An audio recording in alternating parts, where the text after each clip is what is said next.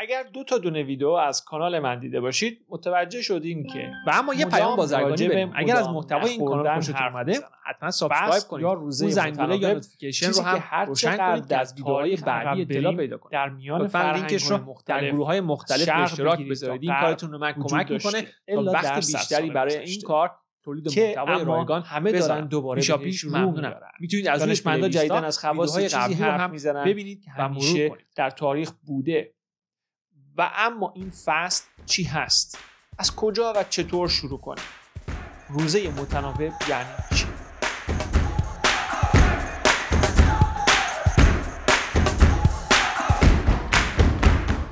درود به همین فرشید جریان هستم. نه پزشکم و نه سعی می‌کنم باشم. من یک مشاور و مربی منابع انسانی کنجکاو در زمینه تغذیه ورزش و پیشرفت هستم. در کانال یوتیوب تجربیاتم و اطلاعات جدید از مقالات و پادکست های مختلف رو با شما به اشتراک می‌ذارم و امروز می‌خوام راجع به شروع فست صحبت کنم. با هم چند نکته از سری نکته های روزه متناوب رو بررسی می‌کنیم و در آخر هم از داستان شروع روزه برای خودم. به کلاس 101 فست یا روزه متناوب خوش اومدید. در این سری قسمت ها که این اولیش باشه هدف آشنایی شما با فست کلیات اون و شروع به این امر هست. این قسمت ها رو در قالب یک پلیلیست بعدا می‌تونید از یوتیوب مجددا مرور بکنید. مطالب این ویدیو زیاد و نسبتا طولانی هست. اگر کم طاقت هستین توصیه نمی کنم که یک سر این ویدیو رو ببینید. از اینجا شروع کنیم که این فست کجا قرار می‌گیره توی این دنیای پر از رژیم های جور و جور. چه فرقی بین کالری شمردن fast keto گیاهخواری و صد یک رژیم دیگه وجود داره که ماشاءالله هر روز هم بیشتر میشه.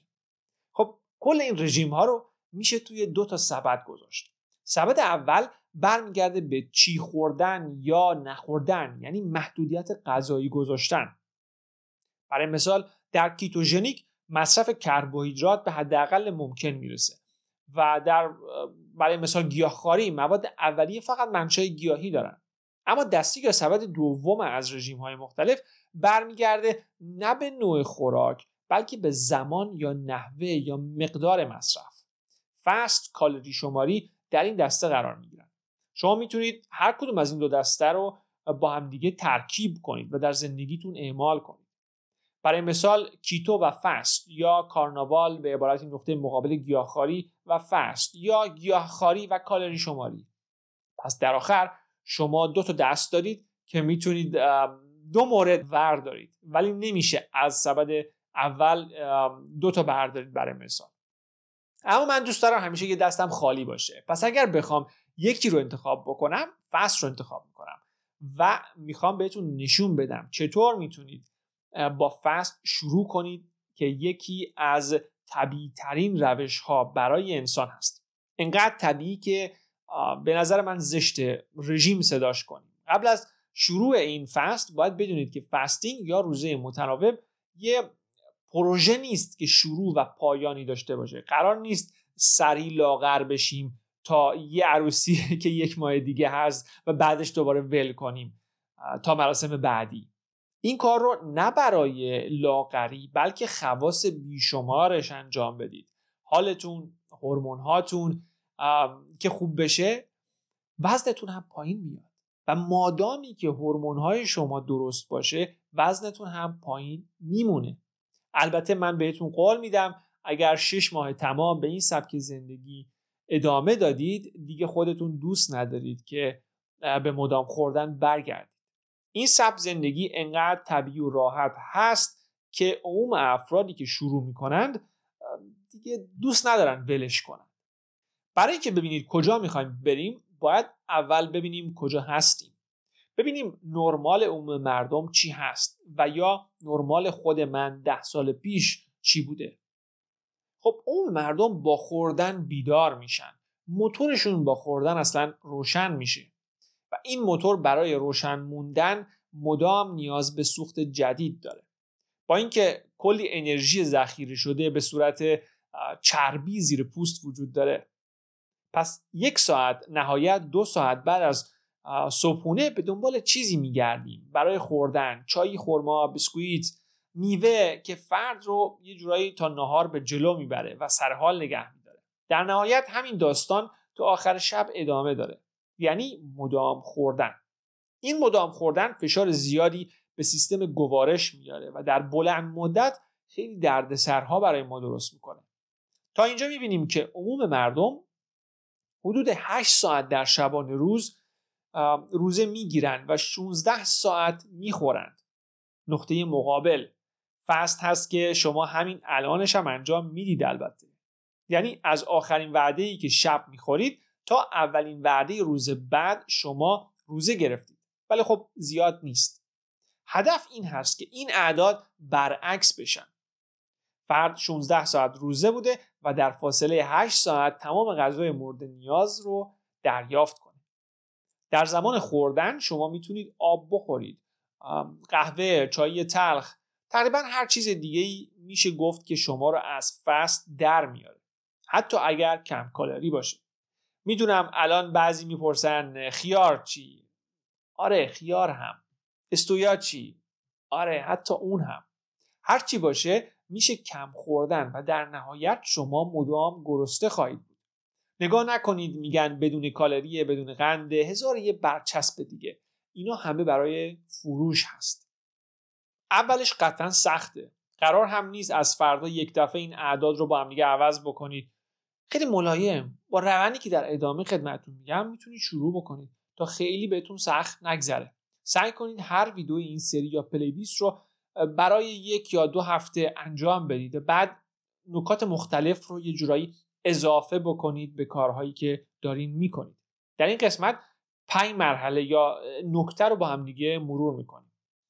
آب زیاد. قبل از اینکه اصلا شروع بکنیم به روزه گرفتن باید عادت کنیم به مصرف آب بیشتر. شاید براتون عجیب باشه اما عموم مردم ما آدمیزاد خیلی وقتا فرق گرسنگی و تشنگی رو نمی‌دونیم. امتحان کنید. هر موقع گرسنگی اومد آب بخورید. فرصت بدید. اگر گرسنگی کاذب باشه کم شده و یواش یواش میره. گرسنگی کاذب یه حسه که مثل هر حس دیگه ای مثل موج میاد و میره. مورد دوم املاح آب هست. گفتم که عموم مواقع ما فرق گرسنگی و تشنگی رو نمی‌دونیم.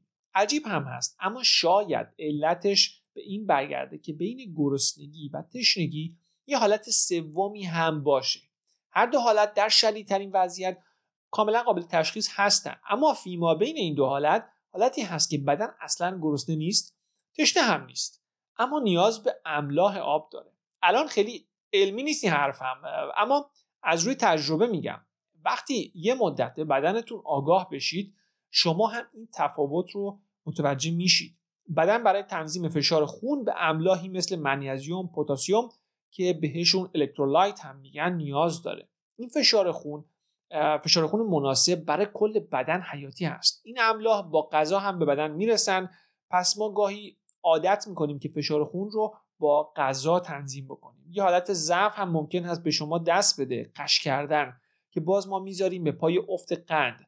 شاید در مورد افراد دیابتی صدق کنه اما در عموم موارد خیر. این حالت حالت ضعف از افت فشار خون میاد. وقتی فشار خون بیفته مغز یه جورایی با زبون بی زبونی به شما میگه دراز بکش ببینم چه خبره. باید بدونید که این خونی که به اسم خون می‌شناسیم در اصل انگار یه مقدار رنگ توی یه سطل بزرگ آب هست. یعنی این آب هست که داره خون رو در بدن جابجا جا می‌کنه. آب بدن کم بشه فشار کم میشه. خونه رو تصور بکنید که آب می‌خواد قطع شه. اول فشارش کم میشه. وقتی فشار هم کم بشه بدن به حالت قش میره تا دراز بکشه رسما و خون راحتتر به مغز برسه. تا در نهایت مغز فرد از کار نیفته. یه جورایی واقعا خیلی سیستم قشنگیه. وقتی اینطوری بهش نگاه کنید یه جورایی مغز داره از خودش حفاظت می‌کنه. پس باید در آخر بدنتون رو سیراب نگه دارید. نه فقط با آب خالی بلکه با مقداری نمک با کیفیت که اون املاح رو تأمین کنه. نمک هیمالیا دریا نمکهای قرمز قطعا نه نمک تصفیه شده بیکیفیت. یا از طرفی با مکمل های الکترولایت. این کار رو مخصوصا اول صبح انجام بدید که خیلی بهتر از چای و قهوه بیدارتون می‌کنه. در مرحله سوم شما باید به ریزخاری آگاه بشید.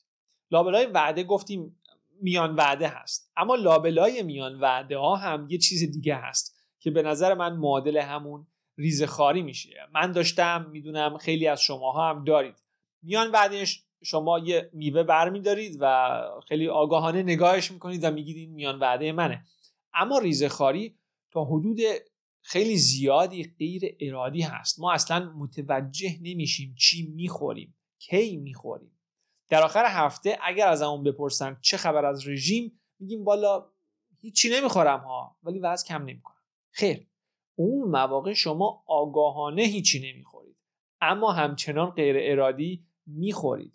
این خوردن های غیر ارادی برای عموم افراد و مخصوصا افراد دیابتی و مقاوم به انسولین بسیار مضر هست. در این مرحله سعی به قطع کردن این خوردن ها کنید. حتی اگر نمی‌تونید قطعش بکنید با این شروع کنید که بهش آگاه بشید.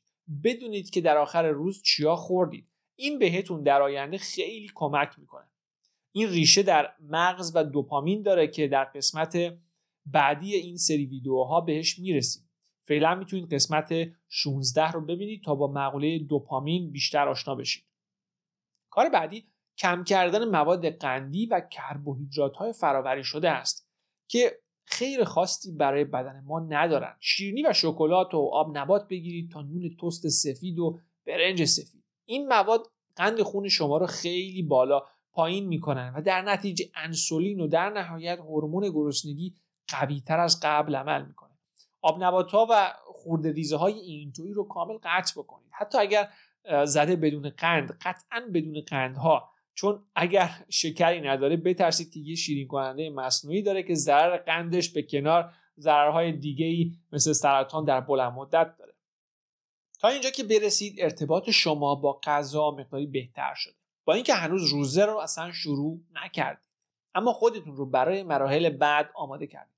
توصیه می‌کنم یکی دو هفته آگاهانه با این نکته ها پیش برید بعد برید سراغ مراحل بعد که برمیگرده به شخصیت شما.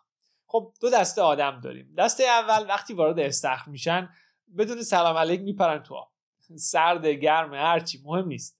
دسته دوم کنار آب میشینن آب بازی می‌کنن دمای آب رو تست می‌کنن و بعد از مدت زمان خاصی وقتی احساس راحتی کردن وارد آب میشن. اصلا بحث این نیست که کدوم بهتره. فقط باید بدونید که شما جز کدوم دسته هست اگر دسته اول از همین فردا همه موارد قبل و بعدی که خدمتون میگم رو انجام بدید. اگر جز دسته دوم هستید به ترتیب و خیلی آهسته شروع کنید. اصلا هم عجله ای نیست. با کسی هم مسابقه ای ندارید. اما یادتون باشه مثل استخر که سانس مشخصی داره شما هم باید یه ددلاین برای خودتون بذارید که مثلا ظرف دو هفته به مرحله پنجم برسید. و اما در مرحله پنجم باید مقداری از ساعت خوردن کم کنید. فرض کنید 8 صبح می‌خورید تا 12 شب یعنی حدود 16 ساعت. این کم کردن رو می‌تونید از آخر شب یا اول صبح انجام بدید. هر کدوم که بر اساس فعالیت های روزانهتون راحت تره. هدف بذارید که هر هفته یک ساعت شده نیم ساعت از این 16 14 ساعت خوردن کم کنید. برای مثال اگر شام رو هفت شب بخورید هم راحت خوابیدید و هم 13 ساعت روزه بودید. همینطوری می‌تونید چند هفته ادامه بدید و این 13 ساعت رو به عدد مثلا 8 برسونید. در این مرحله چند مورد می‌تونه بهتون کمک بکنه. اگر اهل تکنولوژی هستید اپ های خیلی زیادی هست در زمینه فست ساعت شروع و پایان رو وارد می‌کنید. برای هر روزتون به اصطلاح و بهتون کمک می‌کنه که پیشرفتتون رو یه جورایی ببینید. اگر خیلی حال نمی‌کنید با اپ سنتی کار کنید. یه تقویم دیواری بردارید روی میزی چیزی داشته باشید و فقط ساعت شروع و پایان خوردن رو بنویسید. یه هدفی هم روی تقویم مشخص بکنید که مثلا در عرض چهار هفته می‌خوام برسم به 8 ساعت خوردن.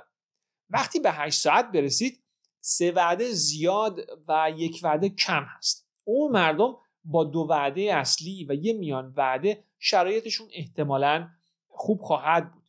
اینجا انتخاب با شماست که این دو وعده چه شکلی باشه؟ می‌تونه صبحانه 9 صبح و نهار یا شام چهار عصر باشه یا می‌تونه وعده اول دو ظهر و دوم ساعت 6 و 7 غروب باشه.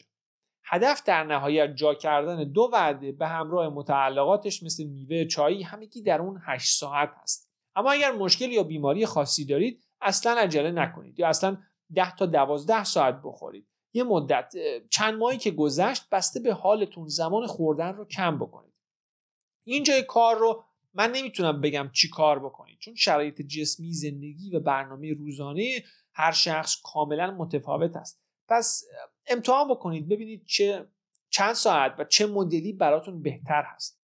از نظر اینکه چه زمانی برای فست مناسب هست دکتر هوبرمن در قسمت 41 پادکستش اشاره به این نکات می‌کنه که توی تحقیقاتی که جدیدن انجام شده ایدئال ترین زمان خوردن در بین دوازده ظهر تا 6 بعد از ظهر بود این زمان برای عموم, عموم مردم شاید مناسب نباشه اصلا اما بیشترین اثر رو در هماهنگ کردن هورمون ها داره. چرا؟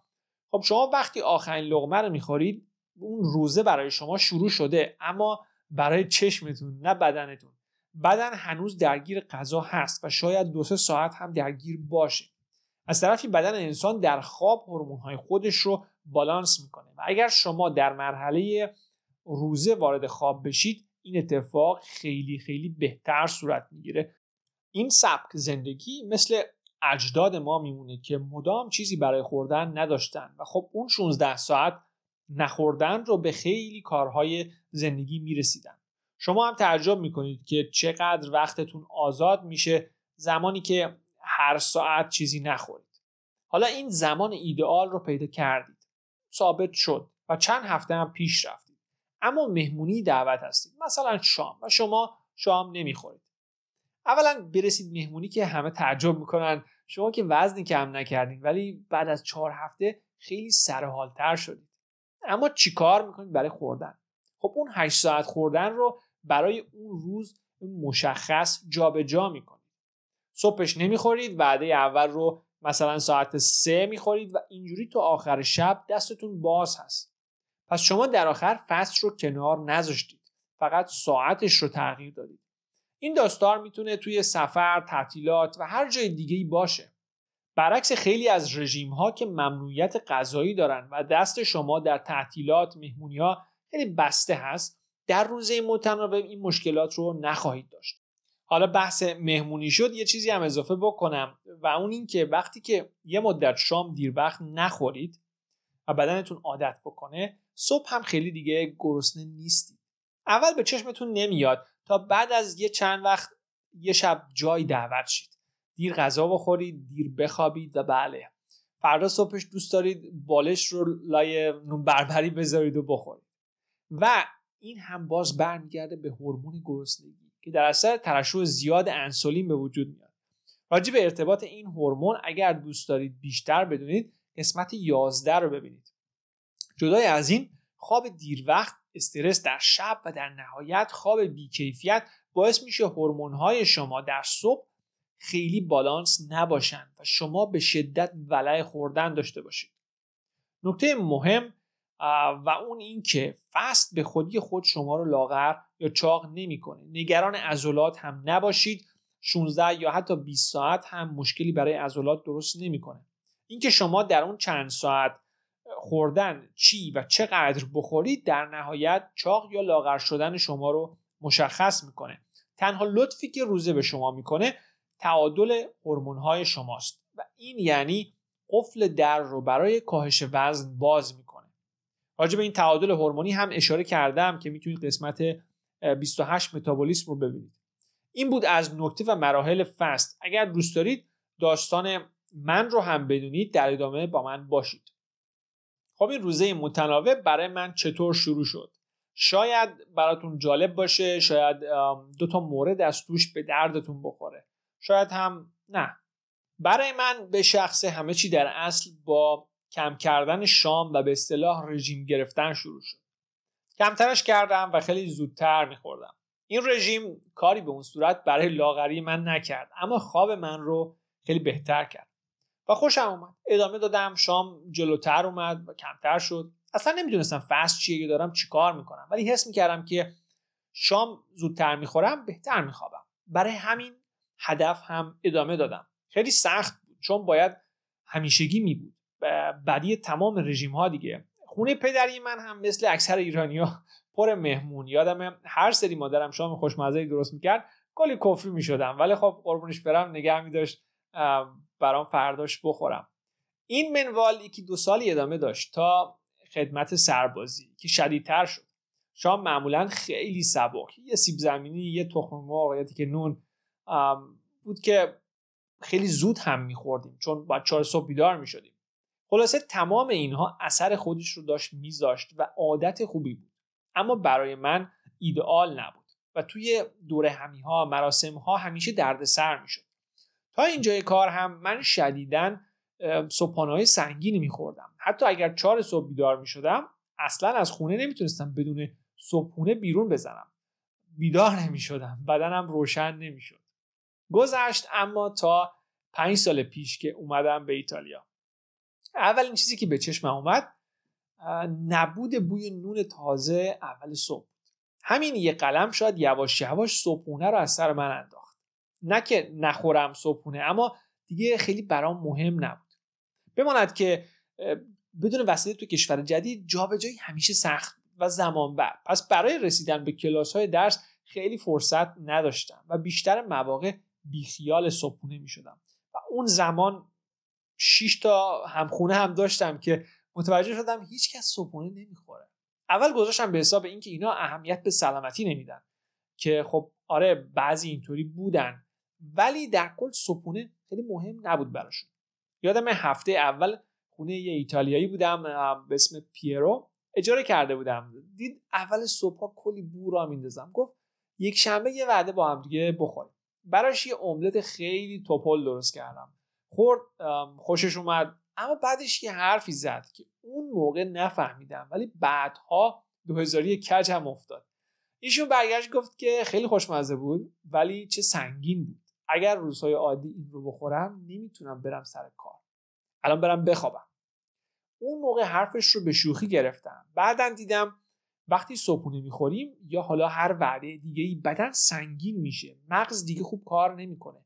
آدم خمار میشه. در آخر راندمان انسان پایین میاد. این رو نفهمیدم تا مدت ها گذشت. صبحونه نخوردم و وقتی بعد از یک سال به ایران برگشتم بعد از اولین صبحونه که پیش مادر عزیزم خوردم منم دقیقا همون حرفی رو زدم که پیرو زد. حتی تا اینجای قصه من نفهمیده بودم که دارم چیکار می‌کنم. شامم خیلی سبک شده بود صبحونه رو قطع کرده بودم. و تا 11 12 ظهر چیزی نمیخوردم. حقیقتا چون فرصت نمی‌کردم. حال جسمیم خیلی بهتر شده بود. کلی وزن کم کرده بودم. مقدار زیادیش برای دوچرخه سواری روزانه بود. شاید هلوش ده 15 20 کیلومتر در روز دوچرخه سواری می‌کردم. چون وسیله نقلیه اصلی من شده بود. اما بعد از اولین سفر به ایران برگشتن به همون روال مدام خوردن و غذای ایرانی برام سوال شد که حال من خوب بود. الان چرا نیست؟ درد نفت تمرکز پایین دلپیچه و هزار یه مشکل که در گذشته همگی داشتم در اولین سفر دوباره به من برگشت. بعد از برگشت تمام این مشکلات من اینجا تازه فهمیدم که یه سری عادتهای خوب در من به وجود اومده بود که در حین سفر به ایران کاملا از بین رفته بودن و خراب شده بودن. و خب من تازه اثرش رو می‌دیدم. یه خورده توضیح دادنش سخته اما فرض کنید که همه عمرتون یه شهری زندگی کردید. همش بارون. میاد 24 ساعت شبانه روز و خیلی دلگیره. حالا رفتید یه شهر دیگه که آفتاب هست. اولش آفتاب براتون عجیبه یه جورایی اما بعد از یه مدت می‌بینید چقدر حالتون بهتر شده. نمی‌فهمید مال آفتابه تا برگردید به همون شهر خودتون و خبری از آفتاب نباشه. اینجا تازه شما متوجه میشید داستان از چه قراره. اواسط سال 2019 من با کلی دلدرد از سفر ایران برگشتم به ایتالیا و بعد از چندین ماه درگیری با مشکلات مختلف آستین بالا زدم و شروع کردم به جستجو درباره مشکلات مختلف. اینجا تازه من با چیزی به اسم فست یا روزه متنوع آشنا شدم. 2001 کجم هم بالاخره افتاد. پشتش رو گرفتم و هر هفته یه چیز رو امتحان کردم. خیلی شدیدتر و با سرعتی بیشتر از قبل. یه رژیم ساده صبحونه نخوردن و شام سبک برای من تبدیل شد به 20 ساعت روزه متناوب. به اینجای کار کیفیت زندگی من به شدت رو به بهبودی رفت. البته که همه چی به خاطر فصل نبود عوامل دیگه هم بودن افراد خیلی مطرحی مثل جردن پیترسون دیوید گاگنز رابرت گلاور اینا همگی به من کمک کردن تا اون سبک زندگی من مقدار خیلی زیادی عوض بشه.